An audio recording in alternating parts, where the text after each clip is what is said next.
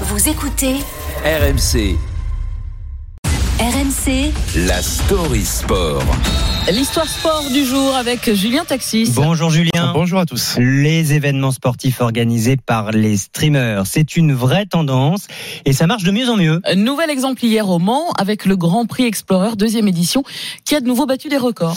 Et oui, c'est quasiment de la Formule 1, de la Formule 4, pour être très précis sur un circuit mythique, le circuit Bugatti, et c'est à l'initiative d'un certain Squeezie. Ça vous dit peut-être quelque chose, c'est le streamer le plus populaire en France à l'heure actuelle, deuxième édition hier de cette course qui réunit des créateurs de contenu, des influenceurs, des artistes. Le premier opus l'an dernier avait battu des records d'audience digitale. Nouvelle étape franchie hier avec plus d'un million trois cent mille personnes connectées en simultané pendant la course. À titre de comparaison, c'est à peu près l'audience télé d'un gros match de foot en Ligue 1.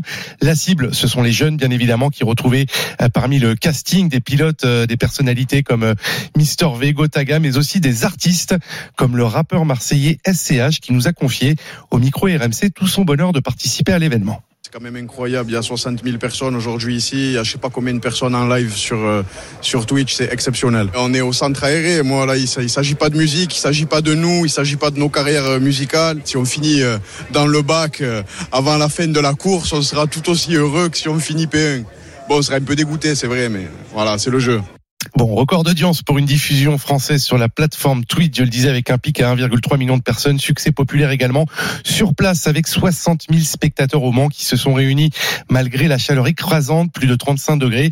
L'ensemble des places s'était d'ailleurs vendu en moins d'une heure. 60 000 spectateurs, Ouais. c'est quand même notable, qui ont assisté d'ailleurs à une course très très accrochée Julien. Oui, avant cela d'ailleurs, le public a eu le droit, comme en Formule 1, à trois séances de qualification sous le regard de deux pilotes de F1, Esteban Ocon et Pierre Gasly, qui étaient là présents pour l'occasion et qui jouaient les coachs.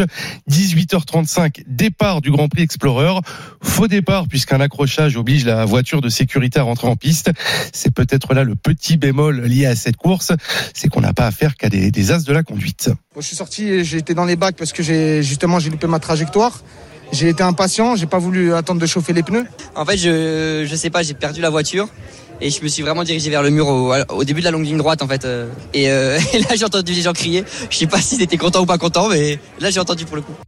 Au final, c'est deux Pielo, un streamer spécialisé dans le sport auto. Il n'y a pas de secret qui a remporté la course. Le constat, c'est un nouveau succès pour ce genre d'événement et de diffusion digitale. On se souvient du match de foot entre streamers France-Espagne il y a quelques mois, qui avait aussi réalisé un pic à plus d'un million de vues. Il va peut-être euh, falloir s'y habituer. Les streamers aujourd'hui sont devenus capables de concurrencer les compétitions Et comme traditionnelles. quoi. Eh.